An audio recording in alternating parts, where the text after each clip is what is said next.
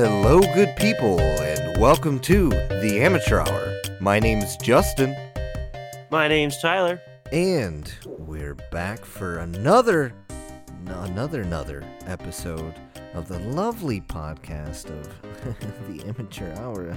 It feels good to be great, but uh, you know, before we start this episode, we have to thank our sponsors, Kelly's Kernels.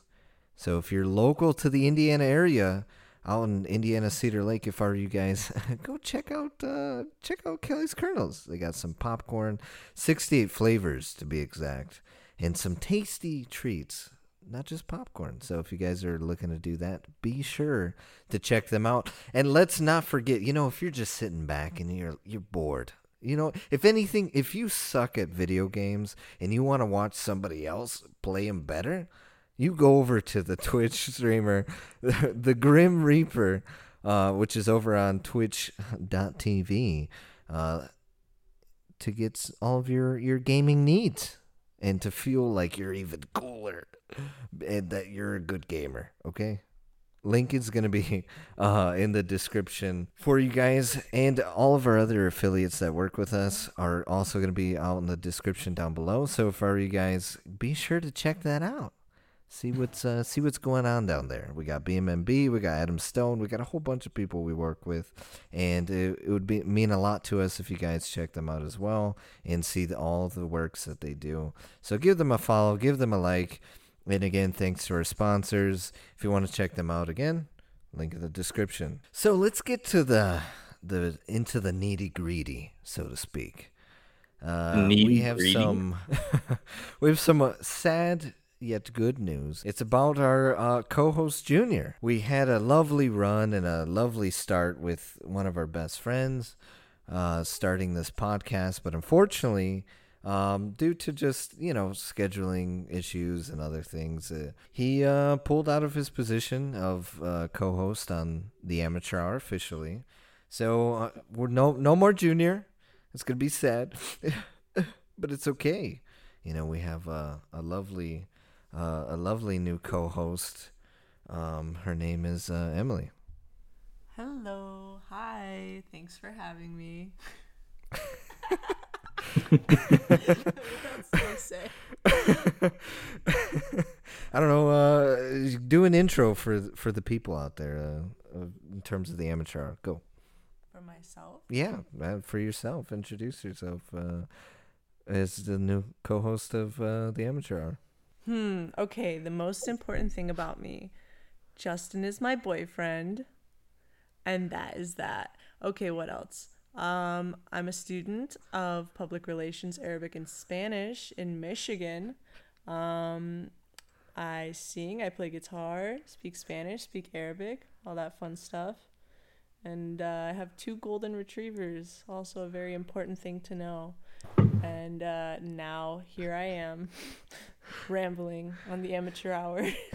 Tell him about your. Tell him about. She's actually uh, got a prolific business out there. I uh, run and own Ascendo Creative Co., which uh, basically I do wedding videography and photography as well as commercial work and uh, web design. Yep, I've been doing that for about a year and I really, really enjoy it. Um, predominantly work here in Michigan, but I also travel for work. So if you need a wedding videographer, commercial videographer, etc., etc., hit me up, ascendocreative.co. It's my website. So check them out. Um, and uh, I got some other sad news. She's not really a co-host. She's just here while I'm recording. Okay, it's a little gag, but either way, um, yeah, go check out her little Sendoco. Okay, it's absolutely fantastic. She's actually really good. Um, not just saying that because she's my girlfriend, but we welcome actually a new, a new, new official, just third co-host, uh, Austin, and I'm super happy to have him. Um, it's been an absolutely wonderful journey. I know he came in halfway through uh, our last season, so what a way to start the new season with an absolutely wonderful new co-host that has been just working tirelessly for uh, for us and with us, and it's been absolutely fantastic uh, to have him aboard. So thank you, Austin, for being a part of uh, the podcast. Hey man, it's enjoyable. I have a lot of fun. Pretty cool. Um, you know, I didn't know Tyler before I started doing this podcast, but I knew Justin pretty well. So it's really nice. You know, it's a lot of fun and excited to see where we're gonna go now. I'm I'm happy we addressed it, and a th- big thanks to Junior for actually participating as well, and in sort of starting off the amateur hour with us, um, and uh, getting us set for a nice a season and a half, so to speak, that he was a part of it. So uh, he's gonna be you know missed in the podcast very much, but again, uh, we're excited for new creative and you know endeavors, and we got some fun plans for you guys uh, in the future in terms of the amateur hour itself and things that we're working towards. So you guys are going to be really happy and excited for where we're going to go. But now, time to get into uh, the real, real topics. the Switch. We all love and know the Switch. We've been talking about it kind of a lot recently, I guess, right? Because we're talking about the the Steam Deck and how it was going to sort of combat the switch switch and and the field of mobile gaming. But you know, we got some other things to to discuss about the Switch. Um, actually, Austin, I'm gonna let you lead this one. So uh, tell us uh, tell us some news. Oh, um, as many of you know or maybe don't know, so the Switch has uh, basically these like little online apps that are for like a lot of their older consoles. So like right now they have the original Nintendo system, and they have the Super Nintendo.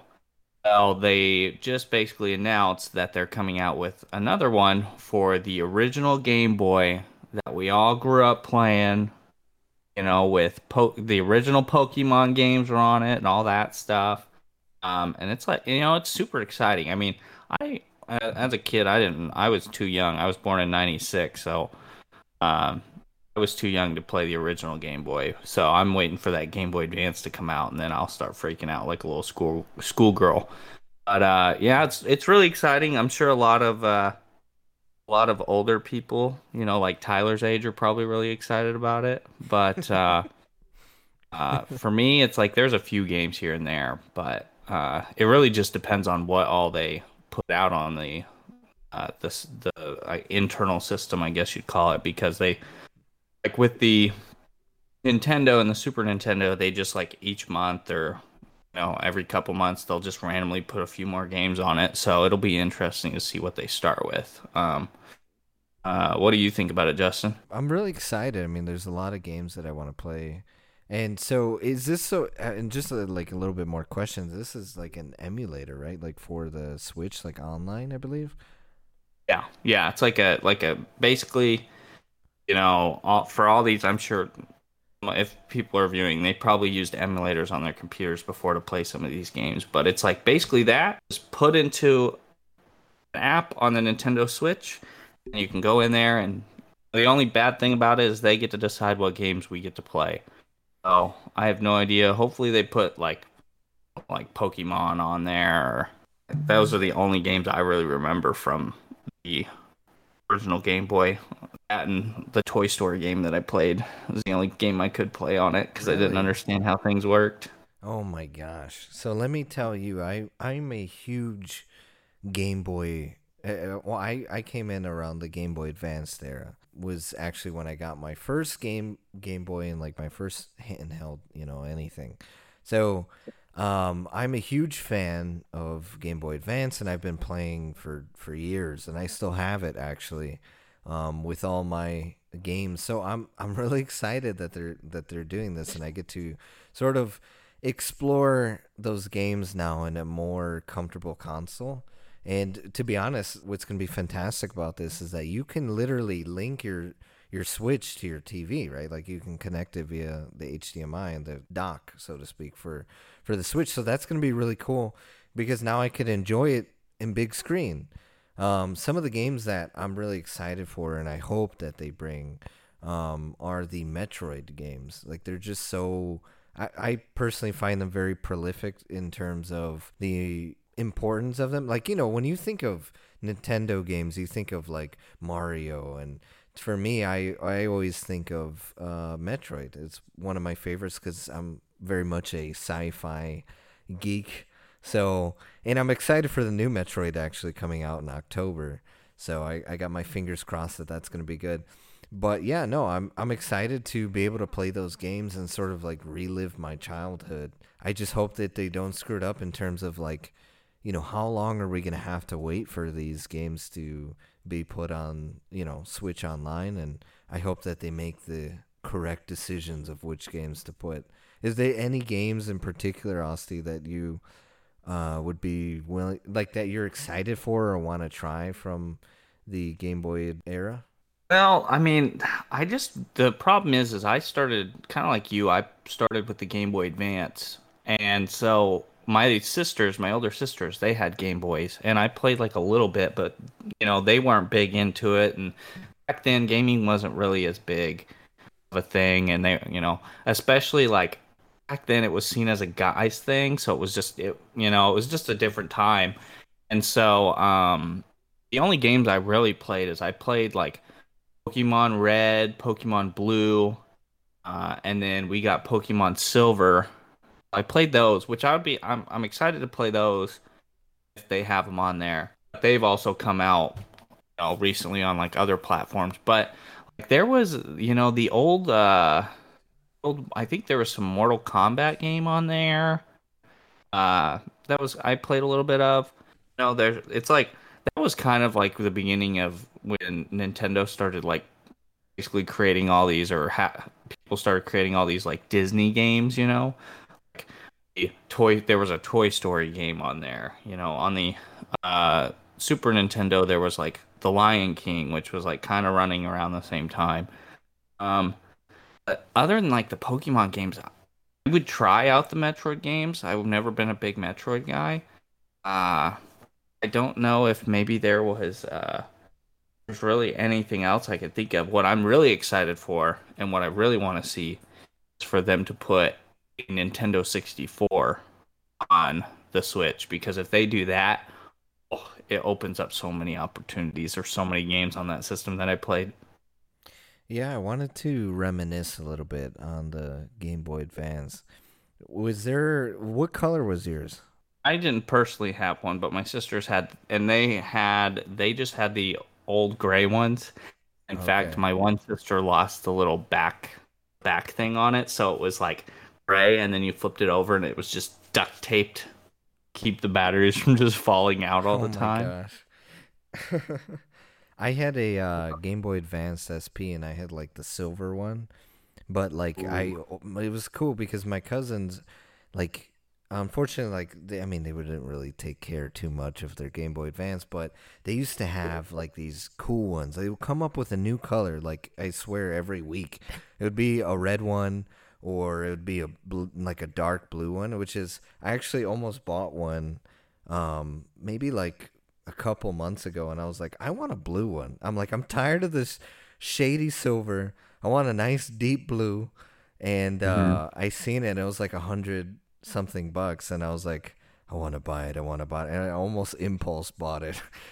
Um, that's, that's the Game Boy Advance I owned was the Cobalt. It was Cobalt Blue. I owned, I owned actually. I ended up owning three of them because the first one, kind of. So I had a friend, and me and him would like play because he had the, he had the big old like suitcase, metal suitcase thing. And he had all the like cords and stuff, so we could like trade Pokemon or we could play Oh, that's Uh, so cool. games together. And one day, uh, I went over and he had a blue one as well. But the only reason I we could tell the difference was the back. It's like a sticker on the back, and his was like been messed something, and mine was like still perfectly intact. And so somehow they got switched. So I ended up with the crappy one. Um, but and then this this kind of interesting story. We went camping one time, and you know, me being like a little kid at that age, like yeah, I loved camping. But then at night when I was ready to go to bed, I would always play my Game Boy before I'd go to bed. Well, somehow on that trip, a bug Uh, inside of my Game Boy, and I didn't know this. We come back home. I'm playing like the next night. There's a bug running across the internal screen, No, like all over it. Yes, and so you're as a kid, your immediate thought is, "Oh, I gotta smush it." So I smushed the screen, right? Well, Oh. I'll, later I'll send you a picture. I still have that Game Boy. Um, There's a it dead ended bug up it? so there's a dead bug on the screen, and it covers up part of the screen. No. Yeah. oh my god. and- yeah, so that kind of sucked. But then I don't know, probably seven months ago, eight months ago, I was in at this uh, where my parents live. There's like this uh, little store. It's like a not like a GameStop, you know, just like owned by somebody. A bunch of retro stuff, and they had a cobalt blue Game Boy that was in really good shape, and I was like, "Screw it, I'm buying it. I need it." Oh, So I bought it. So now I have a clean screen again. But Gosh dang it. yeah, I don't know what it But- is, but that that blue Game Boy just looks so sick. There was a black one so too. slick. And it, the the black one looked really cool. I mean, the red one looked cool. They even had like a greenish one. Like there was a lot of like cool different variations.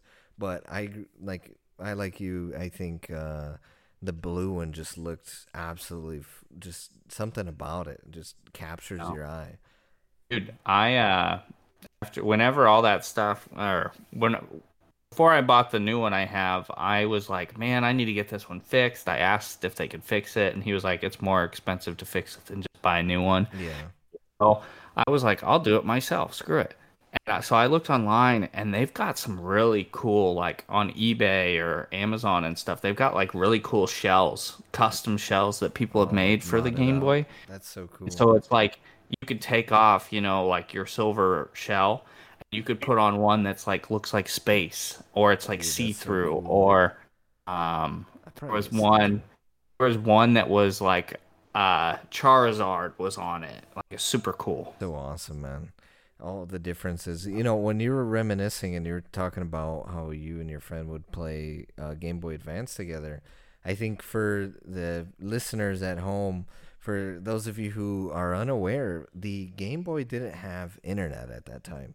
So um, you had to literally connect one cable. There was this particular cable port where you can connect one cable to one Game Boy Advance, and then you connect the other cable to the other Game Boy Advance. So you're like tethered to the the cables, and that's how you were able to play like cooperatively. Um, I ended up getting one of those cables, but like way too late, so I was never able to play with anyone uh, on Really? Game Boy Advance. The bad thing about it was like obviously of course like the cord was kind of short and sometimes like like after using it a few times the connectors you know like you would you'd have to wiggle them you know kind of like an, a phone charger you know the, the port would get loose or whatever.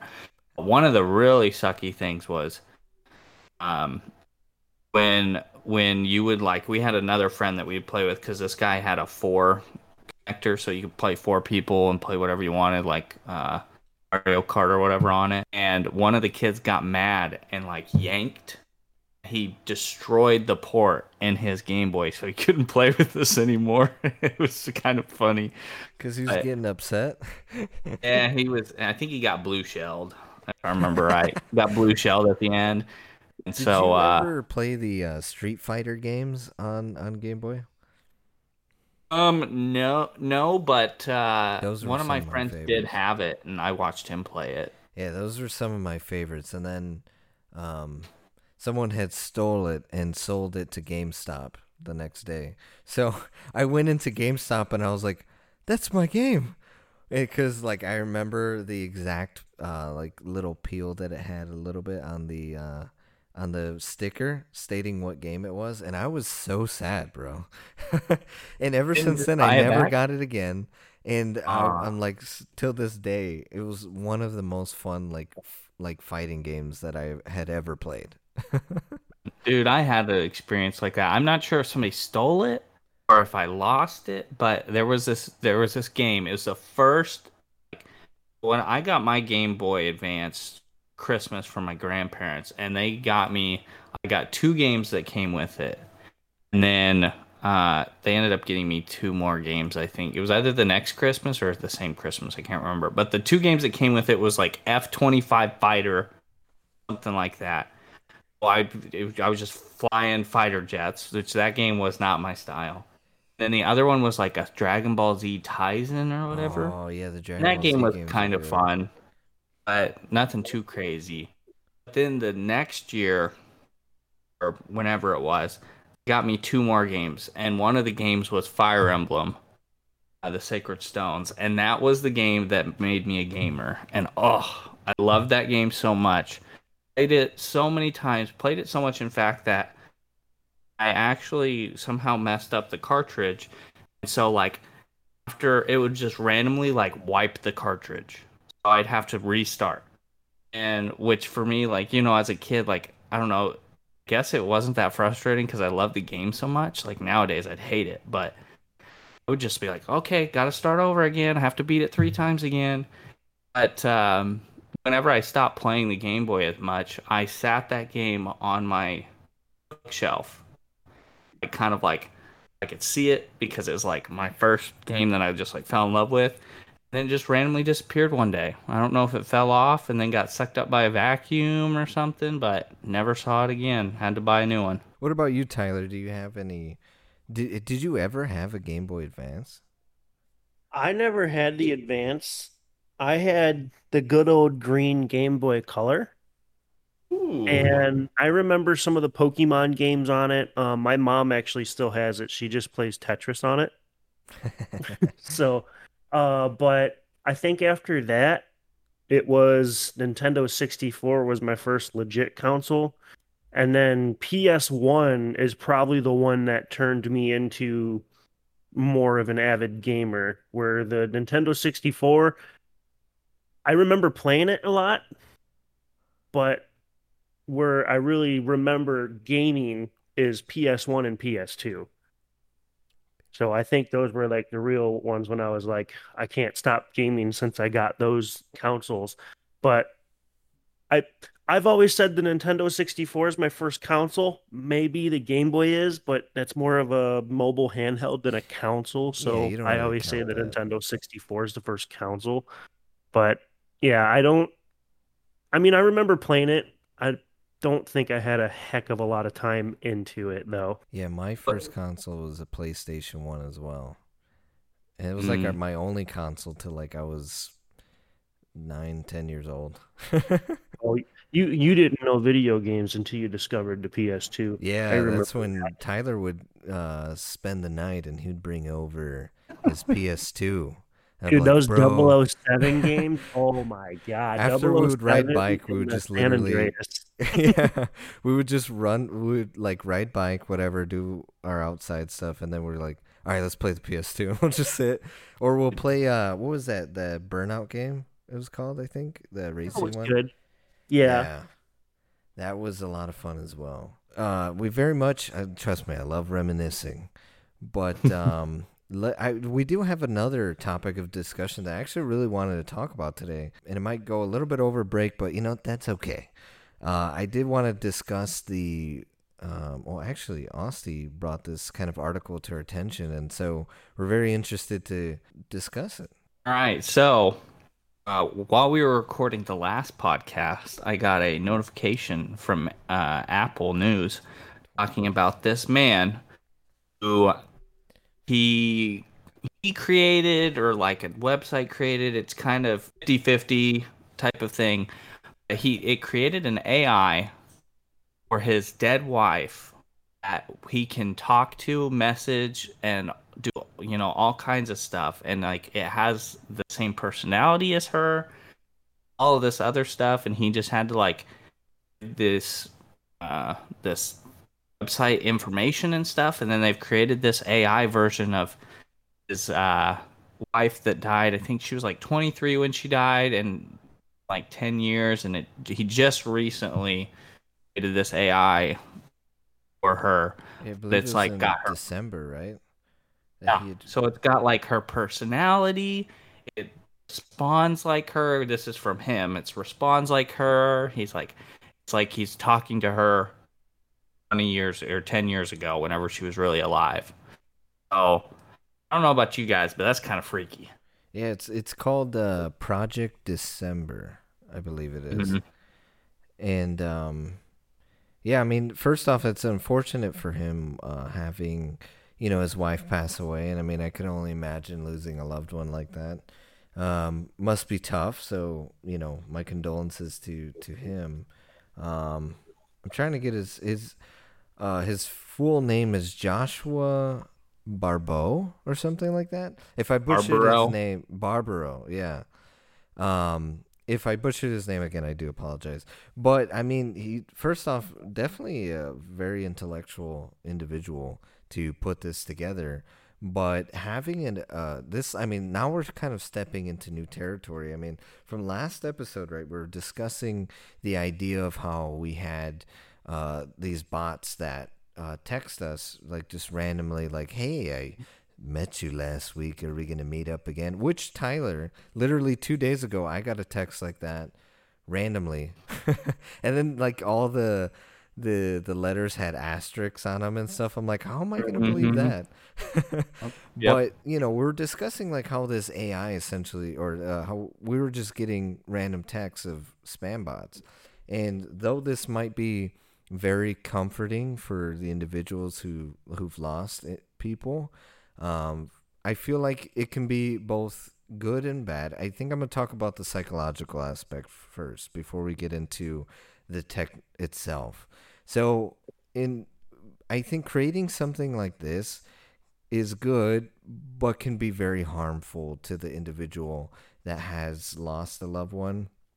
Uh, and I I think it's harmful because you're sort of playing this narrative that you know your loved one is still there, and I know you yearn for those conversations, and it must be empty, and it, you know.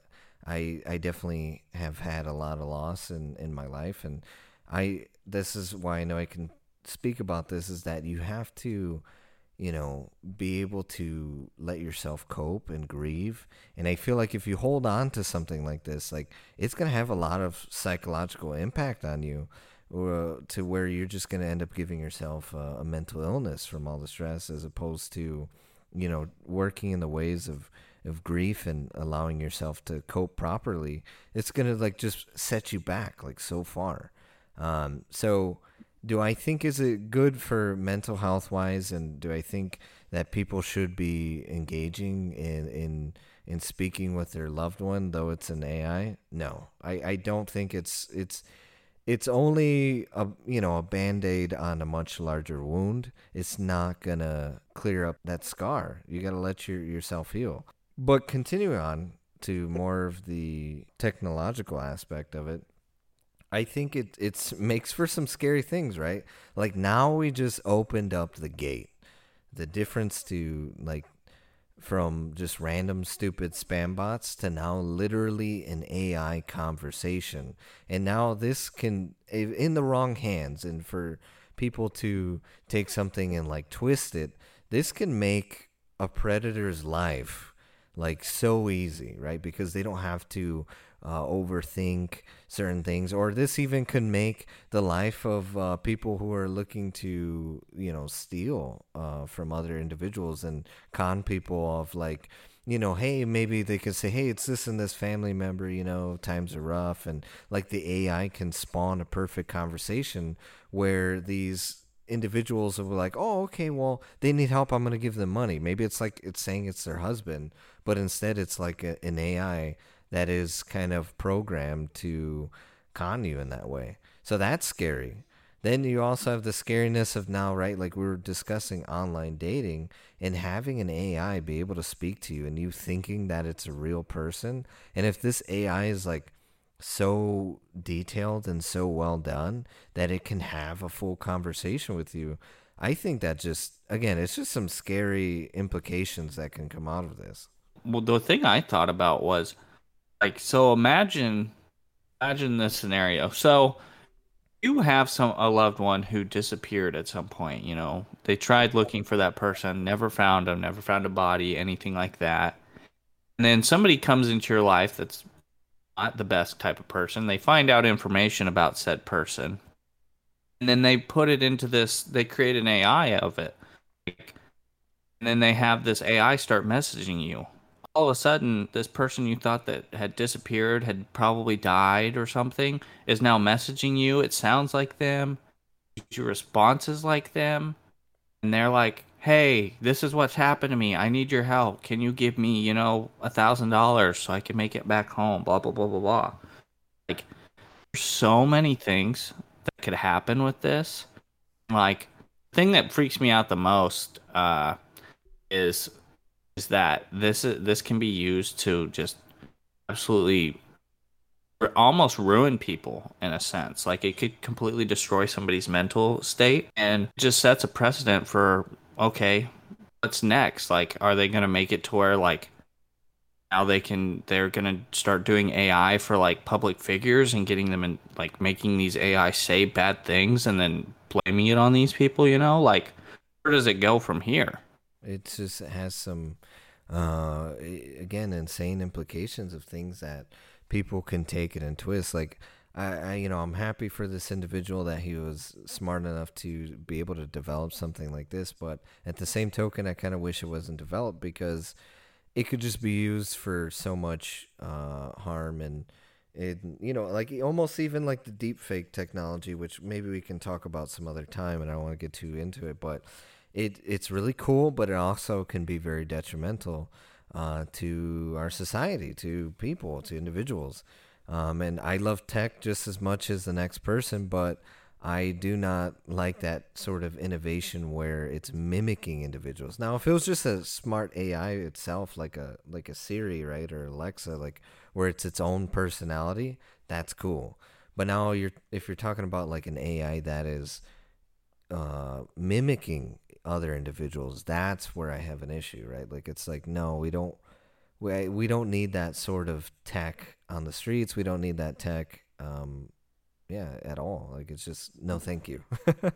and, and again, it's just not good for people's mental status or like you were saying, Osti, you know, in terms of like, yeah, what if they had a loved one that was missing, like a daughter or son or something, and it was by some sort of, you know, perverted individual who uh, you know was very sick in the mind or something like that and harmed them in some sort of way and was able to be smart enough to use a program you know this ai application and to for it to respond like their daughter like in text. And they go on this wild goose chase and you know it's just an actually an ai and their loved one is you know passed away. So when i think of that stuff like yeah i i i think at least uh, me and you are definitely on the same page in that. But Tyler, what's your sort of uh, take on this uh, story? I mean, I kind of agree that it shouldn't be used to like mimic a person. Um, it's that so when you look at AIs, there's AI everywhere. You call your phone company, there's an AI that talks to you to try to get your response to get you to the right department. You know, you you use Siri or Alexa. And I bet we're going to trigger some devices because I just said that. So sorry. Um, but you those use AI. But if you haven't noticed, especially uh, Siri, it's really specific and it will avoid answering certain questions it'll avoid anything that involves any type of personal feelings. Um, I mean, it, if you're being rude or not nice, but it won't feel it won't feel you by responding in any type of certain way.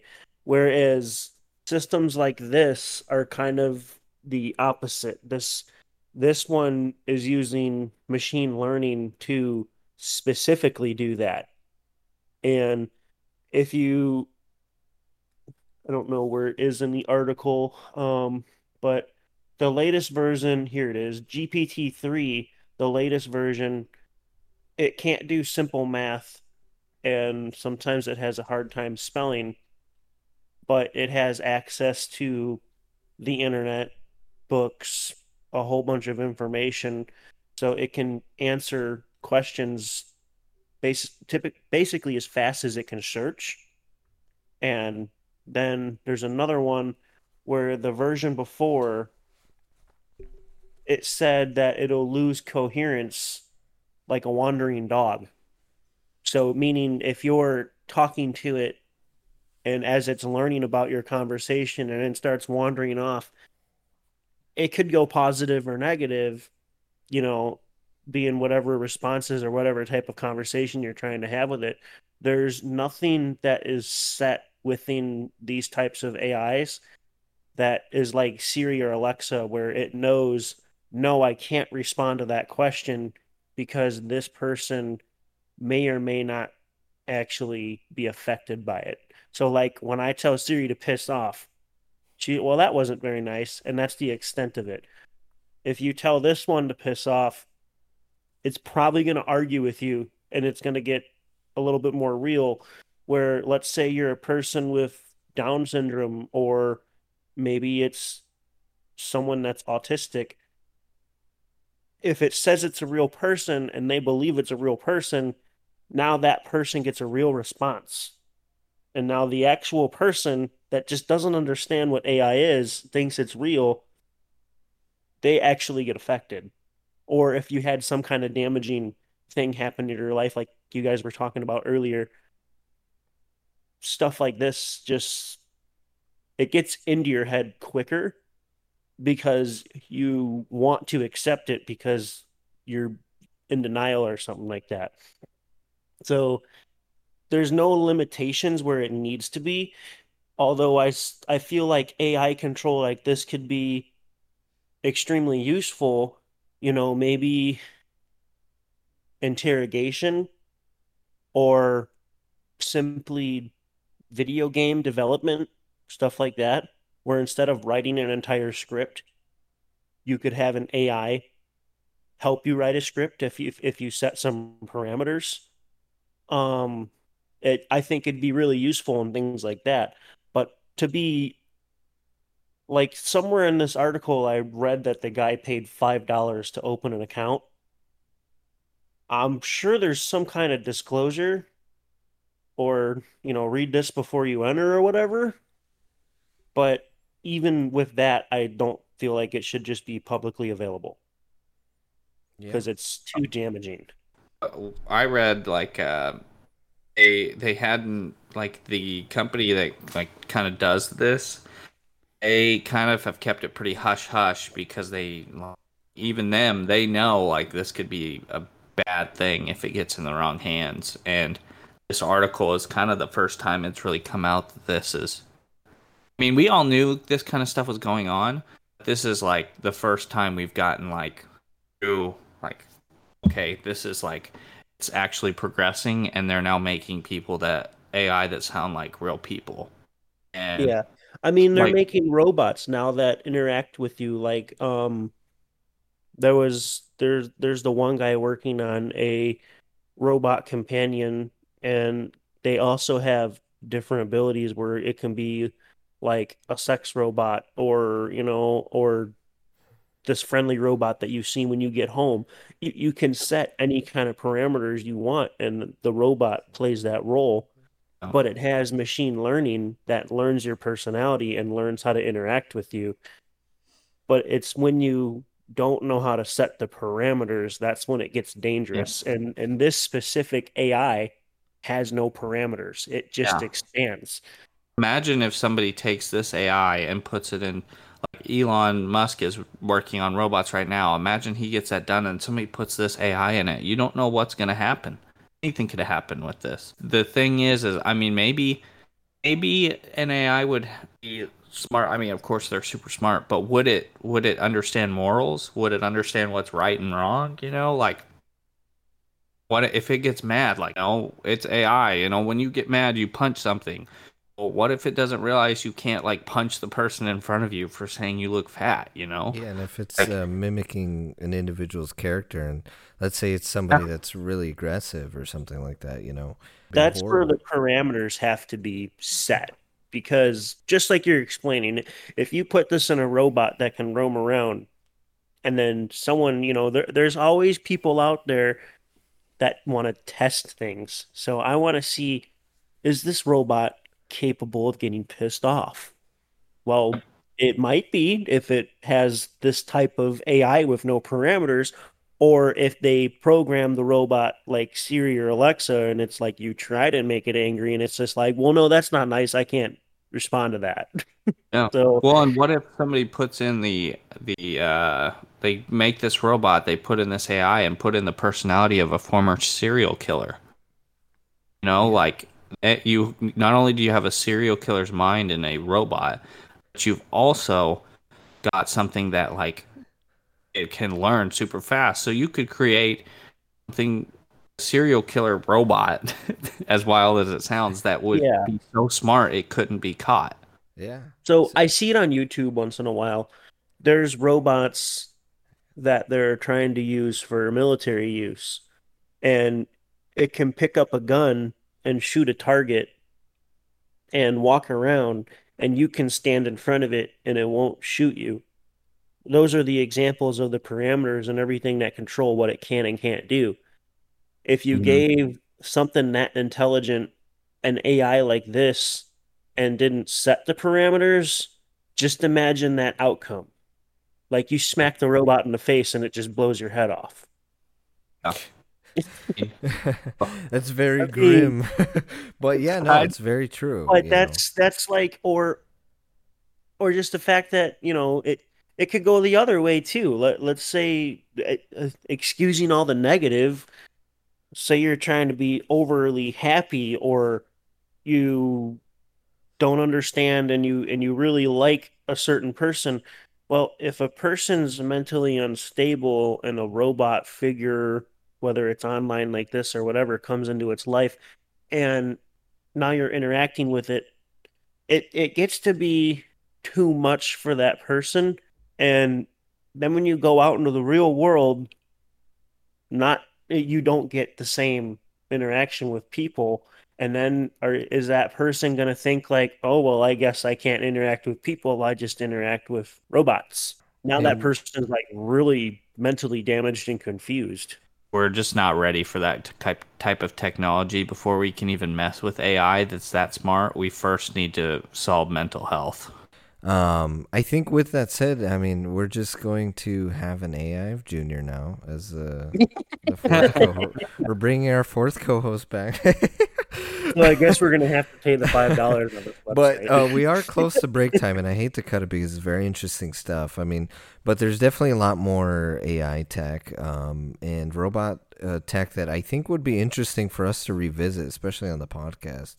Um, but yes, we do need to take break uh, because you guys have to hear our wonderful sponsor ads yet again.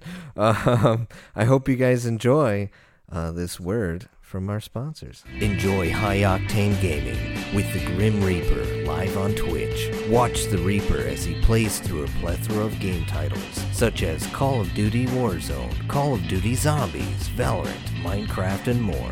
Join him as he competes against high competition in COD Warzone tournaments for large cash prizes. You can catch the Grim Reaper streaming Monday, Wednesday, Friday, and Saturday, 6 to 11 p.m. CDT. Just search twitch.tv forward slash the Grim Reaper. Link in the bio. Looking for a fun new way to eat popcorn? Then I have the place for you. Kelly's Kernels has 68 flavors to choose from. Try out their delicious birthday cake flavor or their cheesy cheddary flavor. If you want to go classic, the Chicago style flavor is for you. Either way, you have a wide variety of flavors to choose from. But that's not all. They offer other treats such as shaved ice, cotton candy, and mini melts. Be sure to enjoy the dine in experience and bring the whole family.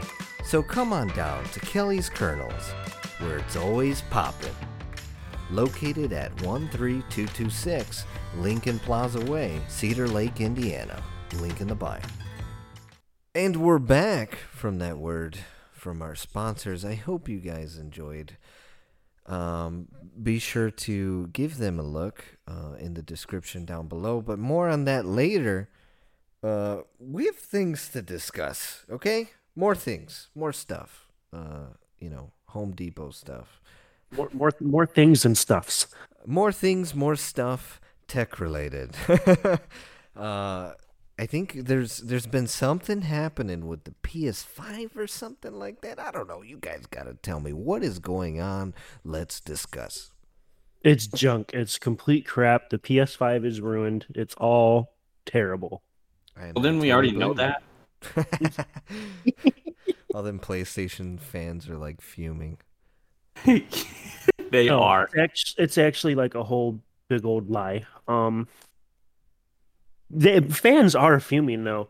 There is, oh, I can't remember YouTuber's name. Um, Uh, his name is Austin something. yes, Austin. He imported one of the new models from a guy in China, took it all apart, exposed the temperature differences, um, took it apart, let you see the heat sink and the small differences in the cooling fan, and then just outright said, This is bad. It's performing worse, and didn't do any real testing. And then everyone was like, Oh my God, you're a terrible person. You suck. Destroyed the guy more more than they probably should have. but um then there's another person which is oh what's his name? That one's actually important. It's uh hardware buster or something like that? I don't know. This guy he's another youtuber. He actually did a more scientific test and actually put probes and everything and explained the differences and all that stuff. So long story short the PS5 was um kind of rebuilt in a way. It still looks the same. It, it actually very very little has changed.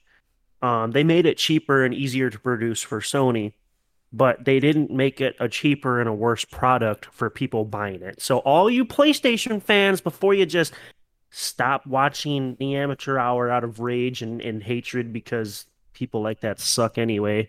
So I, I don't know. Maybe maybe you can just stop if you suck. But um, they actually made it perform better, and they made it cost less to manufacture. It would have been nice to see them make it cost a little bit less to buy, but PlayStations have been producing at a loss, and the company is just recently seeing profit in producing the PS5. So that's something they had to do for the company. But what they did is they did make the heat sink inside smaller and has less surface area. And then they made the fan it's it's a different design fan, so it has more static pressure. So for simpler terms, there's more air pressure inside the PS5. So and as your pressure goes up, your temperature goes down. And then the new heat sink, it's smaller, but it's easier to push air through and it has less dead space that heat just kind of sits there and stays. So the reason the temperature of the exhaust out of the system is hotter is because it's actually more efficiently cooling the system, pushing more heat out of the system. So there's actually about a 10 degree difference in processor temperature versus the old one and the new one. And it's 10 degrees cooler, which makes the performance of the PlayStation better. So I mean- that's the big difference. Does the design see my thing is like does the design of the PlayStation still um probably Same. get in the way of airflow? You know, I know it's the same design but like doesn't that it when you look is like the vents go from right like the top to I mean kind of like all the way through the body of it, but they just look so thin and PlayStation 5 just looks so compact. You know, so, do you think that's still going to be an issue? It's not an issue because the the vents are small, but they're all the way around it. So there's about, I would say, probably a 90 millimeter uh, blower fan, blower style fan in there. It might be a little bigger. I don't know the exact dimension of it. But then you also got to take into account all the holes that are basically from the very back top corner all the way along the front, all the way to the bottom front corner. So it's perforated all the way through. And then I, I want to say the fan actually intakes air from both sides. I'm not 100% sure on that, but I thought it did. Um, and then it has plenty of airflow, especially now with a higher static pressure fan and a less restrictive heatsink. It actually has more airflow going through. So they improved the cooling quite a bit. I wouldn't say it's as good as the Xbox because the Xbox has a full exhaust pretty much on the top of it. But at the same time, the Xbox has, depending on how you have it oriented with the base on the bottom and everything, it actually has less room to intake. So it's all dependent on how much pressure the fans can build. But hmm. the PlayStation 5's cooling system was good on the first model, and now that they improved it, it's like I said, about a 10 degree difference. I think the main reason people are upset is because Sony didn't come out and explain this to people. They just like did it and didn't say anything about it, and other people had to bring it to light. And I think that's it just goes to show. I mean, I love Xbox, I always have, but like, I mean, it just goes to show the difference between Microsoft and Sony is that Microsoft, if they change stuff on Xbox, they're always letting people know. Like whenever they changed from the design to like the slim, they explained Yeah. everything and how it was different. Yeah, Microsoft is always like, this is what we changed. This is why, like, very open, very transparent. PlayStation, they're just like, well, we changed it. You can buy the new one if you want it. Well, and Sony's just also in general, I think it's kind of come out since the PlayStation 5. They're kind of shady on a lot of things. And so they do stuff and they don't say why and like with this, they they didn't explain why. They just let some YouTubers find out and then because these YouTubers may not do the all of the tests that you would need to figure out whether something's good or not. This guy probably thought he was doing a good test, and then out he's not. So it looks like PlayStation sucks now.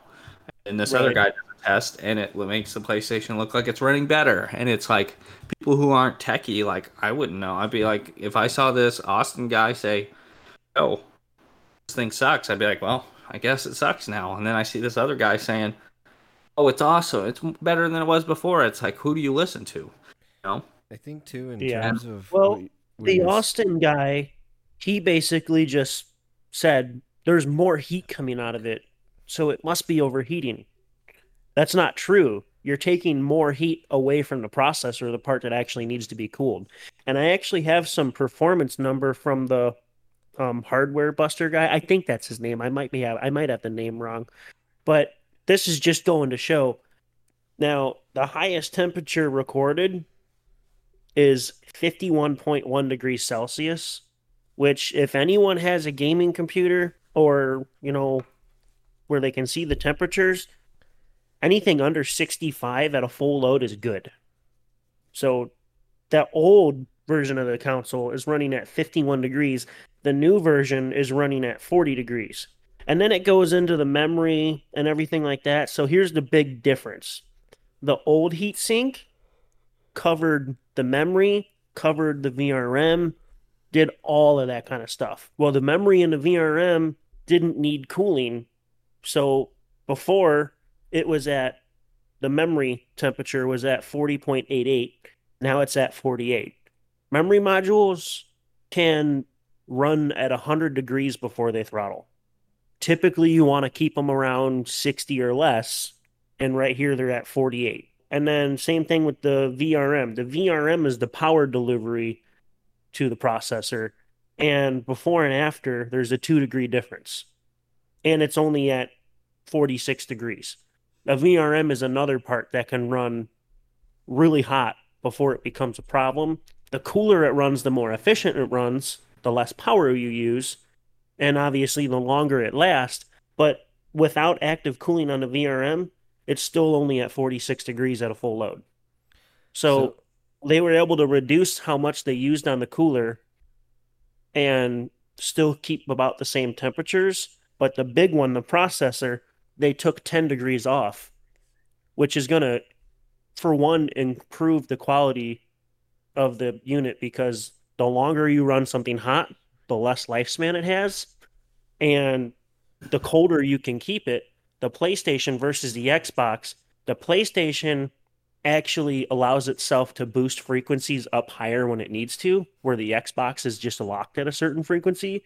So, being that the PlayStation can run 10 degrees cooler, it can actually perform better when it needs to because it can have higher boost clocks now. And in terms of like PlayStation being shady, I mean, they definitely it, it does put them kind of in a little bit of a bad light because in terms of um the well now they're relying so, on people like us explaining this yeah it, if, it, if, if they were just like xbox and explained it themselves you wouldn't have to worry about yeah. it but now there's people listening to austin or there's people listening to hardware busters and it's just like does it suck or does it not because yeah. right now yeah. it's at a 50-50 because somebody oh. can look at that hardware buster and be like, "Oh, he's just a PlayStation fanboy. He's just trying to make PlayStation look good." You know, it's like so many different layers to it.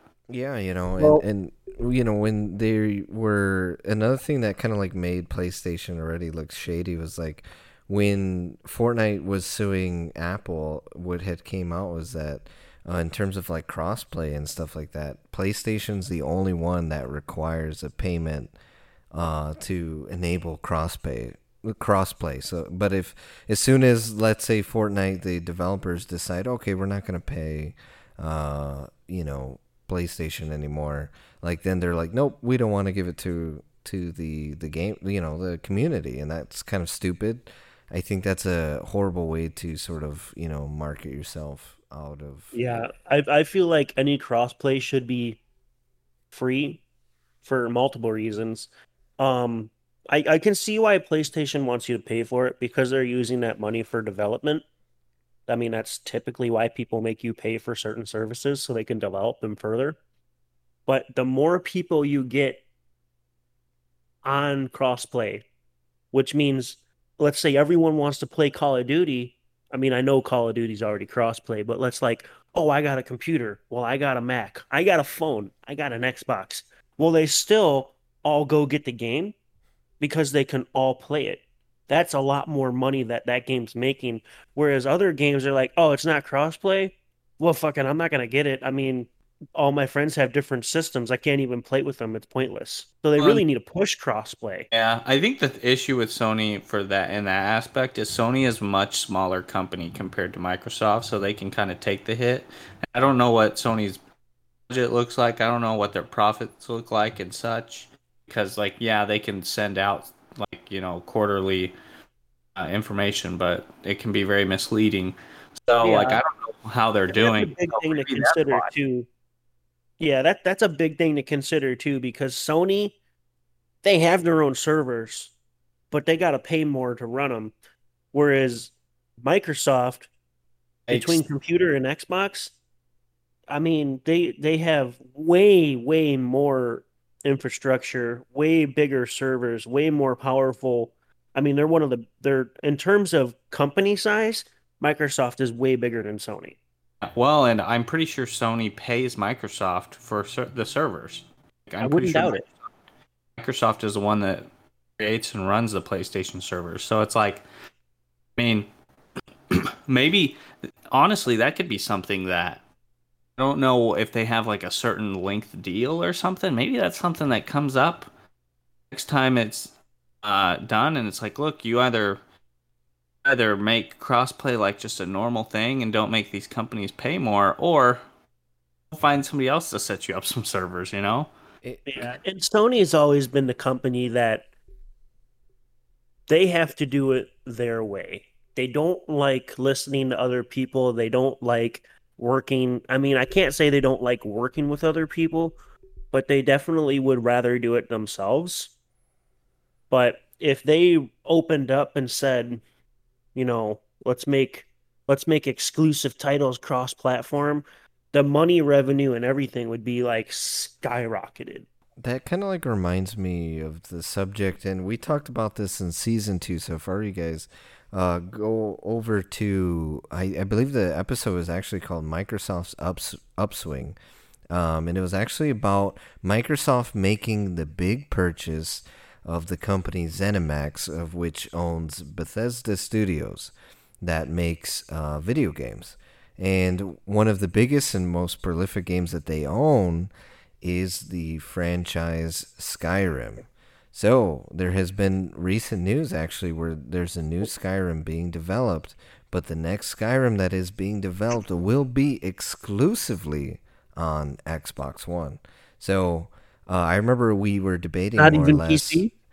Uh, well, uh, on PC, well, I'm sure Xbox is probably PC, yeah. So, um, there was that sort of discussion of, you know, we were like, okay, well, what is Microsoft gonna do? And I kind of felt the smartest thing was like, okay, leave the, you know, the game title open because you're gonna have that ability to uh, just make more income, right? Just go after the money. But I guess now they're trying to make it exclusive to, I guess, bring more things, obviously, towards in terms of uh, towards Xbox. In terms of like, okay, Yeah. maybe let me purchase an Xbox or run the app on. You have to have your exclusives because that's kind of like one of the tactics to say we have this game, you know, come to our um come to our platform, you know. Yet so you have to have that cuz that's part of the competition. But um I feel like if you are going to make people pay for cross platform, then what if that payment includes you know another license to play a certain game on another console you know? Like i feel like there could be a lot of things that are done differently to allow more people more access. But yeah i, I mean you can't not have exclusives because like sony with spider-man and you know your exclusives like xbox has um forza and sony has what's theirs uh gran turismo Yeah. like that's just saying we have our racing game, they have their racing game. Yeah. No, so that just attracts people to a certain platform. It's just you know why why would you buy an iPhone over an Android kind of argument? But- because you can do this on this and this on this. I was just gonna say, I think at the end of the day, I think what's the reason for the exclusives is I think Microsoft got bit in the butt last generation because they kind of relied on just like with the 360, they relied on third party to want to exclusively release on Xbox, and and the next, you know, PlayStation started buying up studios like crazy, so Microsoft didn't have really any exclusives, so now they're like, "Oh, you want to get into this fight? Okay, I'm fine with it. We have m- way more capital. I'm just gonna start buying up these studios, big studios. I mean, there's been rumors that uh, 2K Games is uh, potentially up for sale. We've been talking about it for a few years now. Imagine Grand Theft Auto only being on Xbox. That's all I'm gonna say. You know, And that's the thing. If you want to argue with a company like Microsoft, um, they, they're probably they um, they're the company that's just gonna be like, oh, you want to compete with us? Okay, let me buy you. Yeah, and you know, with that said, in terms of exclusives, uh, I'm gonna ask everyone else to exclusively only listen to the Amateur Hour podcast. Uh, we're gonna have to end it there just because we are uh, possibly overtime actually today. Um, but with that said, I mean, is some fairly interesting stuff, and I hope you guys enjoy the podcast. Thank you for always listening uh, coming back to the episode, you know, every new episode that we have. Again, we're available on four platforms, so wherever you're listening to, uh, you know, we're on SoundCloud, Spotify, uh, Apple Podcasts, and YouTube. If you're on YouTube, please subscribe, hit that notification bell, uh, and give the video a like, and please leave a comment down below. Xbox or PlayStation? It's a worldwide question of what makes it most. Uh, what what do you, what side are you on? What do you choose? Um, and you know, And, and all you PlayStation guys out there, calm down because it actually is a good upgrade. yeah. So you know, you put the take a chill pill, so to speak, or the the red pill now that the new Matrix is coming out. Um, so make sure and make sure you guys follow our uh, sponsors. Be sure to check out the the Grim Reaper over on Twitch.tv. Um, he streams about four times out of the week, uh, 6 to 11 p.m. CDT. So, for you guys, please check him out. Again, all of his links are in the description down below, as well as if you're local to the Indiana Cedar Lake area, if I were you, I'd go down over to Kelly's Kernels. Uh, again, there's 68 flavors of popcorn, including other tasty, lovely treats. So if you guys there, please go down, give us some, give us some support. Tell tell them we we sent you. Um, and with that said, as always, We love you. bye.